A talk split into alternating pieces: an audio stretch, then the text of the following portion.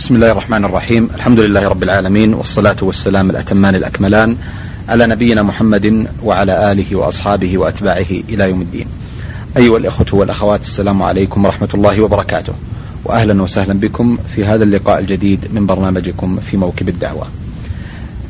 كان لنا لقاء سابق مع سعادة الدكتور حسن بن فهد الهويمل أستاذ الأدب في كلية العلوم العربية والاجتماعية ورئيس النادي الأدبي بالقصيم وعضو مجلس الأمناء برابطة الأدب الإسلامي.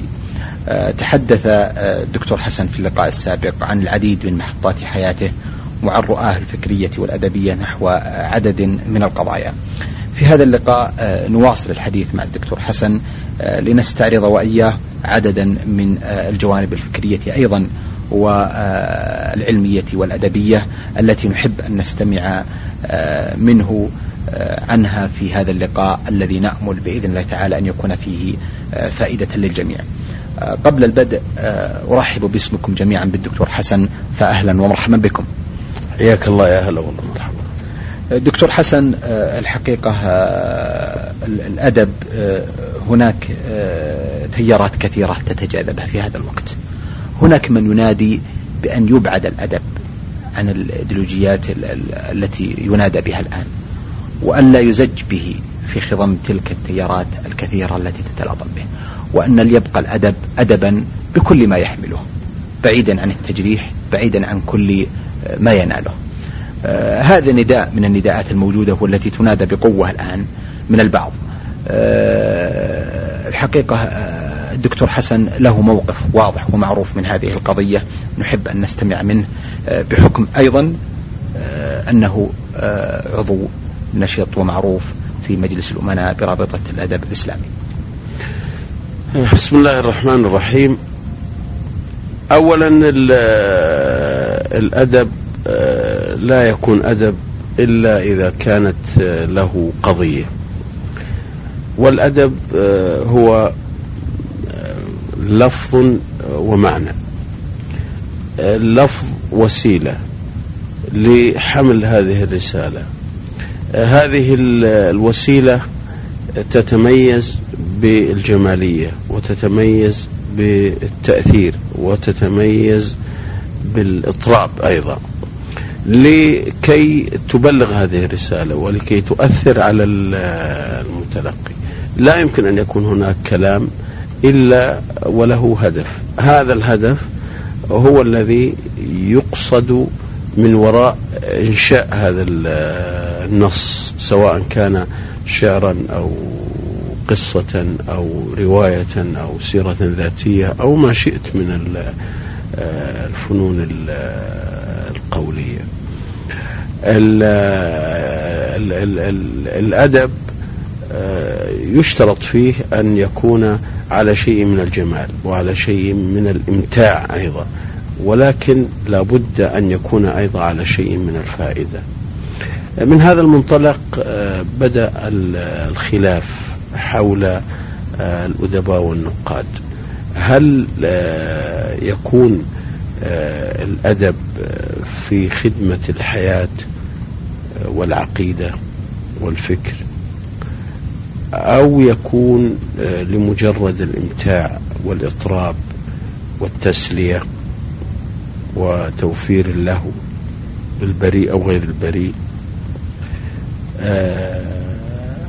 اختلف النقاد والأدباء حول هذا الموضوع وتفرقت بهم السبل. لكن فوجئوا بالماركسية التي فرضت الالتزام وجعلت الأدب في خدمة العقيدة الماركسية وطرح الأدب الماركسي. ثم جاءت الحداثة أيضا وحملت الأدب ما تتطلع إليه من حرية في الفكر وحرية في العادات والتقاليد. ومن مخالفة واضحة لكل الأوضاع السائدة ولكل الأنماط السلوكية وغيرها. أدلج الأدب وأصبح الأدب له وظيفة فكرية وله وظيفة اجتماعية وله وظيفة سياسية وله وظيفة اقتصادية. يعني أصبح الأدب يحمل هم ويحمل رسالة. فكان من حق الإسلاميين أن يوظفوا الأدب لذات المهمة آه، التي وظف فيها الأدب لخدمة العقائد والمبادئ والتيارات. ولو أن الماركسيين والحداثيين والعلمانيين آه، حيدوا الأدب وجعلوه للمتعة ونظروا إليه نظرة جمالية ما كان من الإسلاميين أن يرموا بثقلهم آه، في آه، هذه المعمعة ويحاولوا أسلمة الأدب وطرح آه، مشروعهم الفكري ومشروعهم الاجتماعي ومشروعهم الإصلاحي من خلال الأدب. ومع أن الإسلاميين وظفوا الأدب لخدمة العقيدة وخدمة الفكر الإسلامي فإنهم يحترمون خصوصية الأدب وفنية الأدب وجمالية الأدب. ولا يقبلون أن يتحول الأدب إلى علم. ولم يقبلوا أن يفقد الأدب أدنى حد من أدبيته ومتطلبات أدبيته. فليس الإسلاميون بدعا في هذا الأمر. ما دام أن الأدب وظف لخدمة الفكر وخدمة الأيديولوجيات فإن من حق الإسلاميين أيضا أن يوظفوا أدبهم لخدمة عقيدتهم وخدمة فكرهم مع الاحتفاظ التام بأدبية الأدب. فيبدو لي أنه القضية قضية صراع. وعندما استدعي الأدب ليكون وسيلة من وسائل طرح المشاريع الفكرية والأيديولوجيات والمذاهب والتيارات كان من حق المفكر الإسلامي أيضا أن يجتذب الأدب وأن يحمله رسائله دون أن يمس خصوصيته الأدبية. أحسنتم. آه، دكتور حسن آه، الحقيقة آه، الدكتور حسن وإن كان أديبا وناقدا معروفا إلا أنه يشهد له بكثير من الكتابات الشرعية المتخصصة البحتة. لكم اهتمامات في عدد من الجوانب الشرعية سواء كانت فقهية أو حديثية أو غير أو غير ذلك. لكن الدكتور حسن أعلم خلال علاقتي معكم أن لكم قراءات كانت طويلة في مجال الحديث النبوي الشريف. أه، بل إنكم كان لكم اهتمام بقراءة بما يعرف بعلم الحديث تصحيحا وتضعيفا. هل ممكن أن نعرف سر تلك القراءة بدايتها؟ وإلى أي مدى وصلتم فيها؟ اولا طبعا الإنسان في مساره القرائي يمر بمحطات كالسائح. فهذه المحطات آه، تشكل عنده اتجاهات معينة واهتمامات معينة. ففي أثناء آه، متابعتي وقراءاتي آه، تبدت لي مذاهب جديدة ذات نوايا سيئة. مثل الذين يعولون على القرآن فقط. القرآنيون ما يسمون بالقرآنيين. وحصلت على دراسات حول هذا التيار الفكري المنحرف. وسمعت أن هذه التيارات يتبناها زعماء. وبدأت الأطروحات المشبوهة. وبدأت الكتب أيضا المشبوهة تتسرب إلى المشهد الثقافي. فعندما بدأت أقرأ أحسست أنني آه، أنه لا يتوفر عندي أي معرفة آه، بالحديث النبوي. لا من حيث نصه ولا من حيث آه، تصحيحه ولا من حيث أصوله ولا من حيث المؤلفات في كالسنن والمسانيد والصحاح. فحسست أن هناك فراغ يعني مخيف وأنا أمر بهذا التيار الفكري الذي يسمى بالمذهب القرآني أو بالقرآنيين فبدأت أغذي مكتبتي بالكتب المتعلقة بعلم الحديث. اشتريت أمهات المسانيد وأمهات الصحاح وأمهات السنن وعلم الطبقات وعلم الرجال وأصول الحديث وطريقة التخريج والمعاجم وكل ما يتعلق بالحديث اتجهت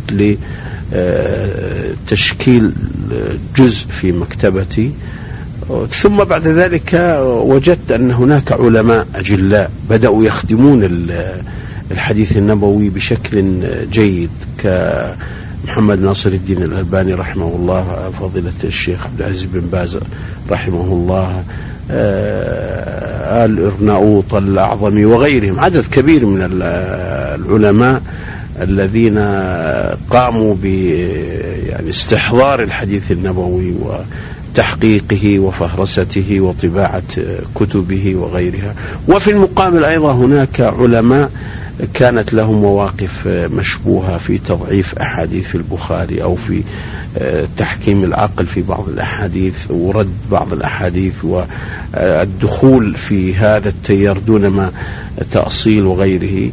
فأحسست بأنني وسط هذه التيارات وبدأت أكتب.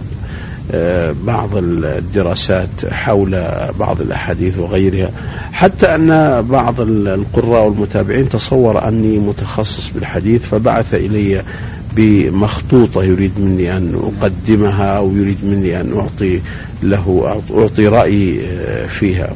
فشكرت أعدتها وشكرته وقلت بأنني لا أعد أن أكون مثقفا أو قارئا في هذا المجال ولست متخصص.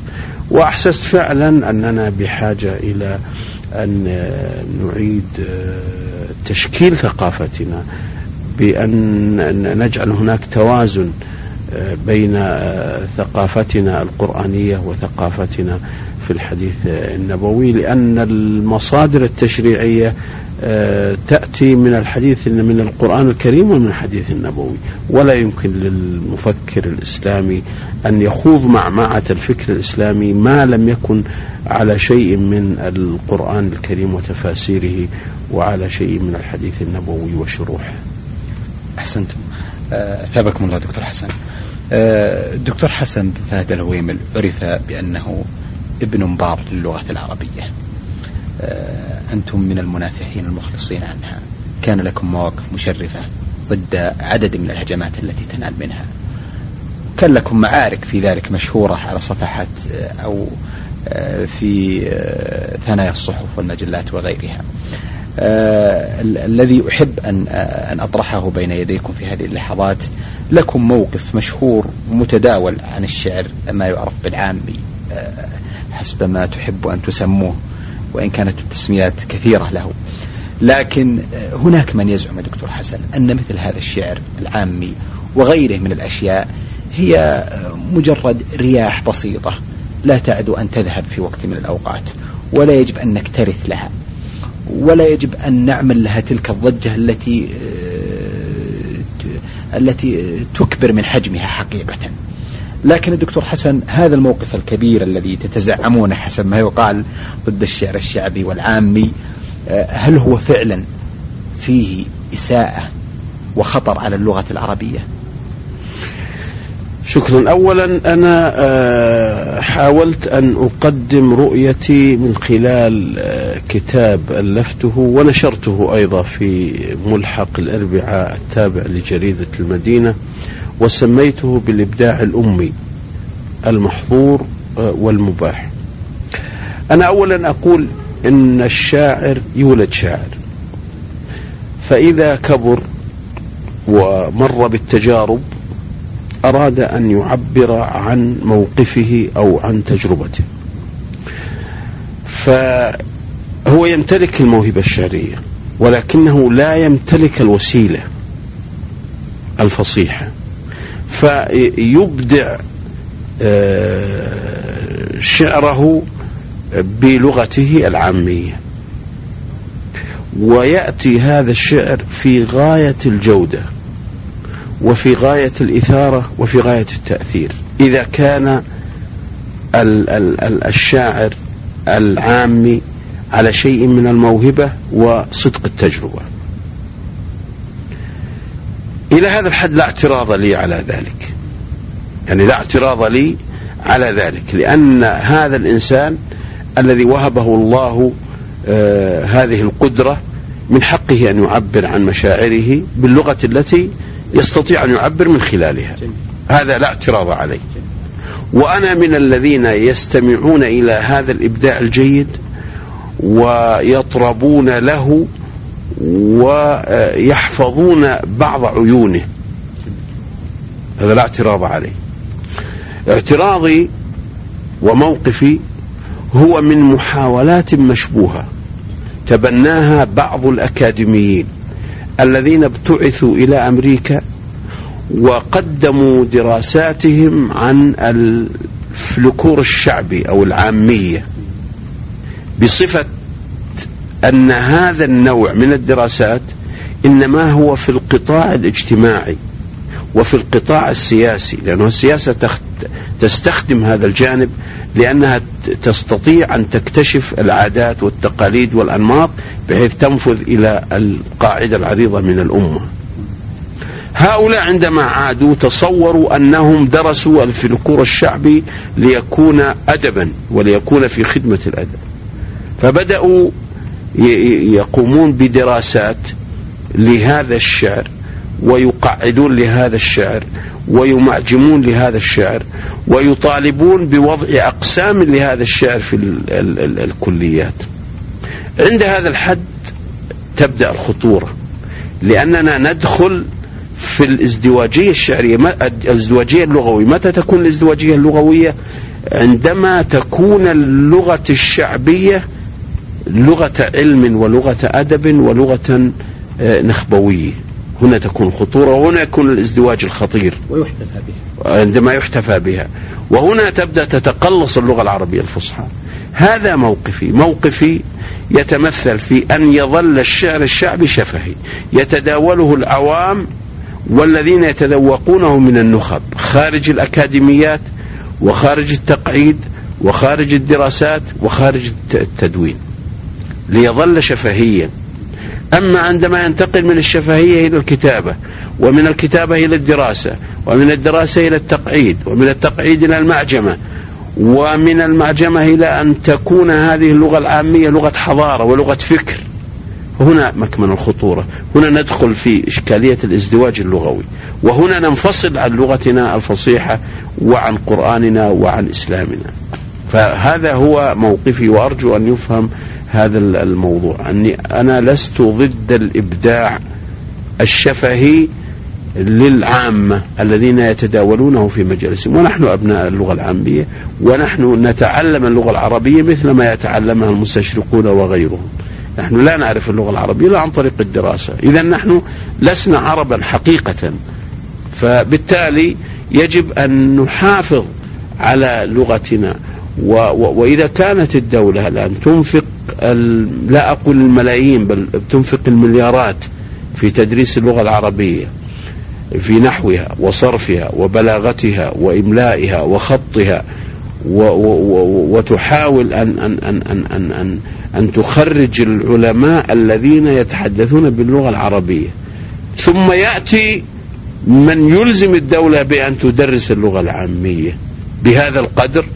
فيعني لا يمكن أن يتم البناء إذا كان شخص يبني وآخر يهدم.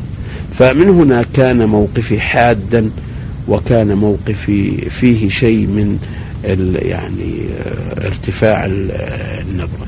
أني لا أريد أن نفسد ما تصلحه الدولة في مناهجها التعليمية في الابتدائي والمتوسط والثانوي والجامعة تدرس النحو والصرف والبلاغة والإملاء والخط العربي الفصيح. ثم بعد ذلك يأتي من يهدم هذا البناء ويطمس هذه المدركات التي آه، حصلنا عليها من قبل مناهجنا العربية.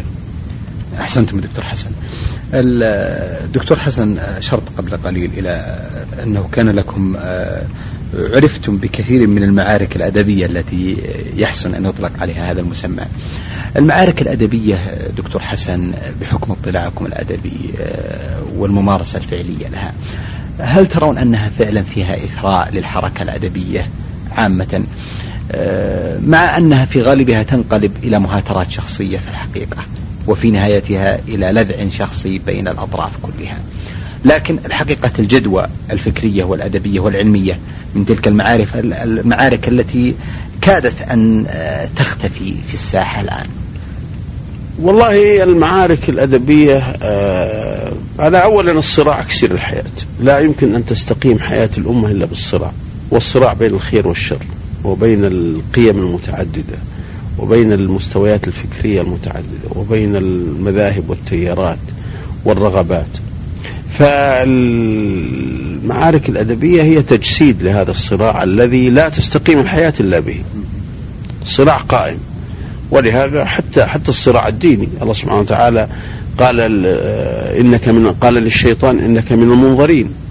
وتوعد أنه آه، وتوعد الشيطان بأنه آه، سيقعد للناس في الصراط المستقيم ويفسد فيما بينهم ويخلق الصراعات. ونعرف إحنا المعارك الفكرية والمعارك الفلسفية والمعارك الفقهاء واختلافات الفقهاء واختلافات علماء الكلام وغيرهم كل هذه تعتبر معارك. نعم. معارك فكرية معارك دينية معارك فقهية معارك معارك كذا تأتي المعارك الأدبية.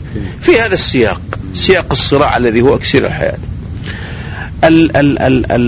المعارك الأدبية متى تفقد قيمتها؟ عندما يكون طرف من الأطراف لا يمتلك حجه فيلجأ إلى التهريج وإلى النيل من شخصية الخصم. لكن لو أن كل إنسان يعني بذل جهده وطاقته في آه، تعزيز موقفه وفي الدفاع عن موقفه وفي ال يعني الحديث عن مشروعية آه، ما يذهب إليه.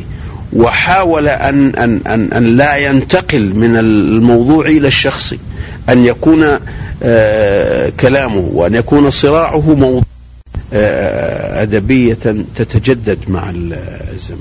لكن مع الأسف الشديد أن عددا كبيرا من الذين يدخلون هذه المعارك غير مؤهلين لا أخلاقيا ولا علميا يعني ليس لديه أخلاق بحيث يحترم الآخر وليس لديه علم بحيث ينشغل بهذا العلم. فإذا فقد الأخلاقيات وفقد العلم بدأ ينال من خصمه. وقد يستفز الإنسان الموضوعي الأخلاقي وينزلق في تيار الشخصية والصراع الشخصي وبالتالي يحس أنه لم يحقق ما يريد ولم يعطي الصورة المشرفة له. أحسنتم دكتور حسن. آه، هناك سؤال مختصر آه، أرجو أن أظفر بإجابة منكم. هل نحن دكتور حسن في أزمة ثقافة أم أن أزمتنا هي في المثقفين؟ ليس هناك أزمة ثقافة. آه، طبعا هناك قنوات متعددة تضخ هناك دور النشر وهناك الجامعات وهناك القنوات الفضائية وهناك الصحف وهناك المجلات وهناك الأندية والجمعيات. يعني نحن نعيش آه، مشهدا ثقافيا متفاعلا. ولا ليس هناك أزمة كما يتصور الناس وليس هناك غياب في النقد وليس هناك غياب. يعني هناك عدد من من الأكاديميين يؤلفون في الدراسات وهناك عدد من الأكاديميين يحققون المخطوطات وهناك عدد من المجلات الدورية والفصلية تنشر فيها بحوث محكمة وهناك مجلات تصدرها الجامعات وتصدرها المؤسسات والمراكز الثقافية وغيرها. هناك مراكز معلومات هناك فمن قال أن هناك أزمة ثقافية؟ الذي يقول هناك أزمة ثقافية لا يعيش حضور. يا أخي نحن لا نستطيع أن نستعرض عناوين الكتب. التي تصدر. ولا نستطيع أن نقرأ منشستات الصحف التي التي تصدر يوميا. ولا نستطيع أن نلاحق المجلات في الوطن العربي المتخصصة وغير المتخصصة والثقافية وغير المتثقفية والعلمية وغير العلمية. فليس هناك أزمة ثقافة. وليس هناك أزمة مثقف بل هناك نوع من الجهل الذي يدفع الإنسان إلى أن يقول أن هناك أزمة ثقافية أو, أو ليس هناك نقد أو ليس هناك أدب، أنا أسمع كثير من الناس يقول ليس هناك أدب، من قال إنه ليس هناك أدب؟ هناك مئات الشعراء بل آلاف الشعراء وآلاف القصاص وآلاف الروائيين وآلاف الكتاب وآلاف النقاد وآلاف الدارسين وآلاف الأكاديميين الذين يشتغلون سواء على مستوى الصحافة أو على مستوى النشر أو على مستوى الندوات أو على مستوى المحاضرات. وهناك أندية أدبية تنفذ نشاطات باستمرار سواء منتديات أو أمسيات أو آه، لقاءات أو محاضرات وتطبع الكتب وتصدر الدوريات. فال على المستوى العربي وعلى المستوى المحلي آه، لدينا زخم ثقافي آه، مأهول. وليست هناك آه، أزمة. يعني هناك فئات من المثقفين أو الذين يسمون أنفسهم مثقفين وأدباء لا يتابعون ولا يعيشون حضور.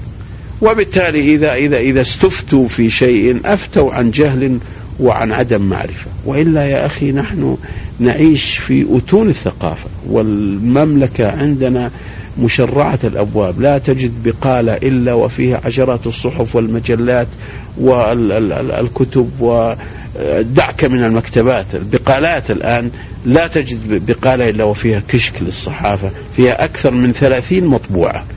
إذا كانت البقالة في أكثر من ثلاثين مطبوعة فكيف يكون هناك أزمة ثقافة وأزمة مثقفين لكن يبقى دكتور التمييز يعني ونوعية هذه الثقافة. ما في شك نحن لا نشك أننا نعيش في آه تحت وابل ظواهر سيئة مثلا. طغيان الصفحات الرياضية طغيان الصفحات الشعبية طغيان الصفحات الفنية. طغيان الصحف الشعبية التي تهتم بالأخبار تزوج فلان وسافر فلان وأجيز فلان ورفع فلان وكذا لا نشك أن هناك نوع من لكن أيضا هذه تسد الإعلام عموما أيضا الإعلام بانحرافاته الفكرية وبانحرافاته السياسية وبانحرافاته الأخلاقية. هذه موجودة لكن هذه لا تشكل أزمة هذه تشكل ظاهرة مرضية.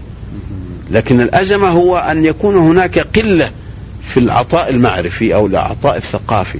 لكن أن يكون هناك ظواهر مرضية هذه موجودة في كل آه، أنحاء العالم. لا يعني الصحف الفضائحية الآن في أوروبا على أشدها تسيء إلى إلى إلى علية القوم وتمس خصائص حياة القادة والزعماء. هذه ليست موجودة عندنا بهذه الوقاحة. أدب الاعتراف والسقوط الأخلاقي والفحش والتهتك وغيرها موجودة في القنوات وفي في الصحف لكن هذه ظواهر يعني آه، لا يمكن أن تلغي الجاء والجوانب الإيجابية. لا يمكن أن تلغي مثلا المشاريع العلمية والمشاريع الأدبية تلغي رموز الثقافة والحضارة تلغي الأكاديميين. الذين آه، آه، يعني يصدرون بين الحين والآخر موسوعات ومطبوعة مخطوطات مطبوعة وغيرها. فلا لا, لا يعني لا لا يجوز نحن أن نركز على فقط يعني بؤر التوتر أو بؤر السقوط الأخلاقي أو غيرها. أحسنتم وأثابكم الله دكتور حسن. قبل أن نختم هذا اللقاء عندي سؤال آخر بحكم آه، ارتباطكم برابطة الأدب الإسلامي. وأنتم تعملون نائبا آه، لرئيس مجلس الأمناء في المملكة العربية السعودية. آه، دكتور حسن هل هذه الرابطة ترف أم هي مسمى أم حقيقة أم أنها رد على خصم؟ ما حقيقة هذه الرابطة؟ والله يا أخي هي هناك هم يساور آه، الطيبين من الأدباء والطيبين من العلماء والطيبين من المفكرين. إنه بدأ الفساد يستشري وبدأ الفكر المنحرف يتحكم وبدأ الحداثيون يستولون على المؤسسات الإعلامية والثقافية. ومكن لهم وأصبح لهم حضور مخيف. فهذه النخبة الطيبة فكرت أنها آه، تطرح مشروع من خلال مؤسسة مشروع آه، أدب من خلال مؤسسة فأنشئت هذه الرابطة وكانت لها إسهامات يعني التف حولها الأدباء والشعراء والمفكرون الذين يحملون هما إسلاميا.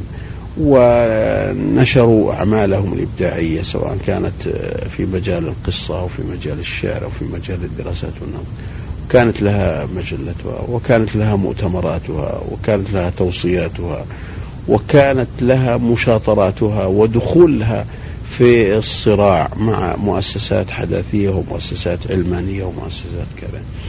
لكنها يعني تحتاج إلى دعم. أولا تحتاج إلى إلى دعم معنوي بمعنى أن الذين يحبون الخير ويحبون الاستقامة ويحبون الأدب النظيف والأدب الشريف أن ينضووا تحت لوائها وأن يعملوا من خلالها. وتحتاج أيضا إلى دعم مادي. الأثرياء الذين يقيمون المشاريع الخيرية والذين يقيمون المراكز والذين يعمرون المساجد والذين يطبعون الكتب أن يمدوا يد العون لها وأن يقدموا لها المساعدة وأن يطبعوا الكتب ذات المعنى الشريف من روايات ودواوين شعرية ودراسات أن يمولوا المؤتمرات وأن يمولوا اللقاءات وأن يعني يمولوا الفعاليات التي تنفذها هذه الرابطة. وأن يدعموا المجلة بأن يقوموا مثلا بصرف مكافآت للكتاب الذين يجدون أن هناك مجلات أخرى تتخطفهم وتعطيهم مبالغ مغرية بينما الرابطة الآن إمكاني إمكانياتها المادية قليلة وإمكانياتها البشرية قليلة وإمكانياتها المعنوية أيضا قليلة. لكنها يعني تقدم ما تستطيع أن تقدمه وهي تعيش حضور الآن وينضوي تحت لوائها عدد كبير من الأكاديميين ومن الأدباء ومن المفكرين ومن آه، من غيرهم ولها آه، طموحات ولها مشاريع تود أن تحققها متى توفرت آه، الإمكانيات. الأجواء متاحة لها حقيقة وبالذات في المملكة العربية السعودية والمسؤولون يتيحون لها فرصة التحرك والعمل لأنهم يعرفون أنه ليس لها أهداف سياسية ولا تتدخل أيضا في شؤون الدول الأخرى أو في غيرها إنما هي تقدم قيم وفكر إسلامي وتحاول أن تطرح هذا المشروع الذي تود أن يتفهمه الآخرون وأن يؤازروه ويناصروه. أحسنتم دكتور حسن. ختام هذا اللقاء. أسرد لكم اتهاما دكتور حسن. دائما يتردد على ألسنة من يقابلون رؤساء الأندية الأدبية خصوصا. هناك من يتهم الأندية الأدبية برؤسائها أنهم يقعون في محيط الشللية فقط وأنهم يدورون حول أسماء محددة لا يتجاوزونها. أن النشاط محصور في ظل زمرة محدودة لا يتجاوزونها. الشباب هم على رأس المحرومين من هذه الأندية الأدبية ونشاطها. أسرد هذا الاتهام بغض النظر عن موقفي منه لكن أستمع إلى الإجابة منكم الدكتور حسن. أولا آه، من مصلحة الأندية الأدبية أن تكون قضية وأن تتجه إليها الأقلام وأن تنتقدها الأقلام وأن تكون مطروحة في وسائل الإعلام من مصلحة الأندية الأدبية لأنها لن تعرف ولن يفد الناس إليها ولن يتفاعل الناس معها حتى يعرفوها ولن يعرفوها إلا عن طريق الخصوم والأنصار. واعتبر النيل من الأندية الأدبية ظاهرة صحية. يبقى هل هذا هذه الاتهامات قائمة وغير قائمة؟ يبدو لي ان ان أن الأندية الأدبية بصفتها فاعلة ومنتجة وتعيش آه، حركة أدبية لابد ان ان أن تختلف مع آه، فئات كبيرة من من الشباب وفئات كبيرة من الأدباء. وهذه قضية مسلمة ولا يمكن أن يرضي آه، آه، الفاعل كل الناس. ويقولون آه، إن, إن, إن من رضي الناس جميعا عنه فهو منافق. إذا ننتقل من قضية موضعة الأندية الأدبية في الصحافة إلى صدق هذه الاتهامات. أنا في نظري أن هناك أخطأ ليس في ذلك شك لكن أخطاء يبالغ فيها أكثر. وأنا أسمع من رؤساء الأندية في المؤتمرات أن أبواب الأندية مشرعة لكل من له رغبة في أن يفيد ويستفيد شابا كان أو غير شاب. بقي أن ينتقل المتهمون إلى الإثبات وأن تبدأ الصحافة آه، تسجل وقائع. أن هذا النادي رفض الديوان الفلاني ورفض الرواية الفلانية ورفض الشاب الفلاني ورفض كذا بحيث ننتقل من العموميات إلى الخصوصيات ومن الدعوة إلى الإثبات. هذا الإثبات إلى الآن لم يتقدم أحد به ضد أي نادي. أنا أتصور في نادي القصيم الأدبي أن أبواب النادي مفتوحة للشيوخ والشباب ولكل من هب ودب ويريد أن يفيد ويستفيد من النادي. والنادي عندما يتقدم له شاب يريد أن ينفذ أمسية شعرية أو ينفذ أمسية قصصية أو يطبع له كتاب فالنادي يتخذ الإجراءات الرسمية والنظامية بأنه يتقبل هذا الكتاب ويتقبل هذا الديوان ويتقبل هذه الدراسة أو يتقبل هذه القصائد التي يود أن يلقيها ويعرضها على اللجنة الثقافية واللجنة الثقافية مجموعة من الأكاديميين ومن المثقفين الذين ليست لهم شللية وليست لهم نوايا. فيوصون بأن يطبع هذا الكتاب أو يوصون بأن لا يطبع هذا الكتاب. فإن أوصوا بطباعة هذا الكتاب ينظر إلى إمكانيات النادي المادية. هل تستطيع هذه الإمكانيات أن تتسع لطبع هذا الكتاب ولا تتسع؟ إذا اتسع طبع وإلا أجل إلى العام القادم. وكذلك تنفيذ الأمسيات إذا كان البرنامج مزحوم يمكن أن يؤجل ال ال ال ال تؤجل الأمسية أو تؤجل مثلا الفعالية إلى إلى إلى موسم آخر إلى وقت آخر. فيبدو في نظري أنه ليس هناك يعني خلافات لا يمكن أن تحل. هناك خلافات نعم لكن بالإمكان أن تحل تحل بالمواجهة تحل بالمصارحة تحل بالإثبات. فأنا أتوجه إلى كل الذين يتذمرون من الأندية الأدبية أن ينتقلوا من التذمر إلى المواجهة أن يتصلوا برؤساء الأندية أن يتصلوا بأعضاء مجالس الإدارة أن يجادلوهم لأن الأندية ليست ملكا لا لرئيس النادي ولا لأعضاء مجلس الإدارة. الأندية للجميع. والدولة هي التي تنفق على الأندية والدولة هي التي فتحت الأندية لكي تمتص هذا الفائض ولكي تهيئ الأجواء للشباب وللمثقفين. فلا يجوز لأحد أن يحول بين أي مثقف وبين الاستفادة من, من النادي. وعلى الذين ينالهم سوء من الأندية الأدبية أن يتقدموا بشكاوى موثقة إلى آه، سمو الرئيس العام. والرئيس العام سيناقش النادي ويحاسبه لا يمكن أن يضيع حق أبدا ووراءه إنسان عاقل يطالب بحكمة وروية وبإثبات. فلا تجوز أن نعيش دائما في اللجاجة وفي العموميات وفي النقد غير الموثق وغير ال ال ال ال ال ال الهادف. فأنا يعني لا أعيب على على على على, على, على النقاد إلا أنهم ما زالوا في إطار العموميات وفي إطار الاتهام فقط ولم يتقدموا لمحاكمة الأندية التي من حقهم أن يحاكموا هذه الأندية سواء على صفحات الصحف أو عن طريق الرئاسة العامة لرعاية الشباب أو عن طريق الجلسات المفتوحة بين رئيس النادي وأعضاء مجلس الإدارة من جهة وبين أولئك الذين يأخذون على الأندية التقصير. أحسنتم دكتور حسن. في الحقيقة الحديث معكم ماتع ولا يمل وهناك العديد من القضايا التي أحب أن نطرحها لكنني آه، لا أود أن أثقل عليكم أكثر من ذلك.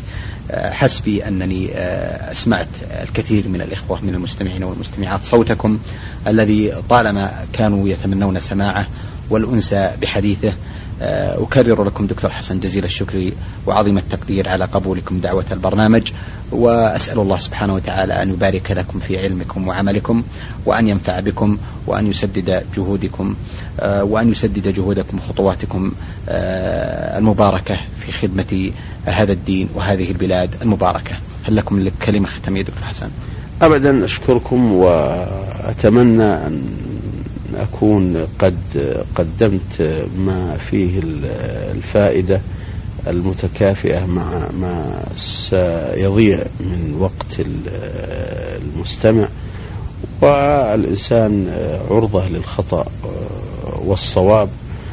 وكل الذي أرجوه من الإخوة المستمعين أن ينتقلوا من التذمر إلى المساءلة حول أي قضية يرون الخطأ واضحا فيها. فأنا وغيري من الذين يتوسمون في أنفسهم الإخلاص يبحثون عن الحق فقد يهتدون إليه وقد لا يهتدون. ومن واجب ومن واجب المستمع أن يرشد إلى الحق بأسلوب حسن وبأسلوب هادئ وبحسن نية. وشكرا.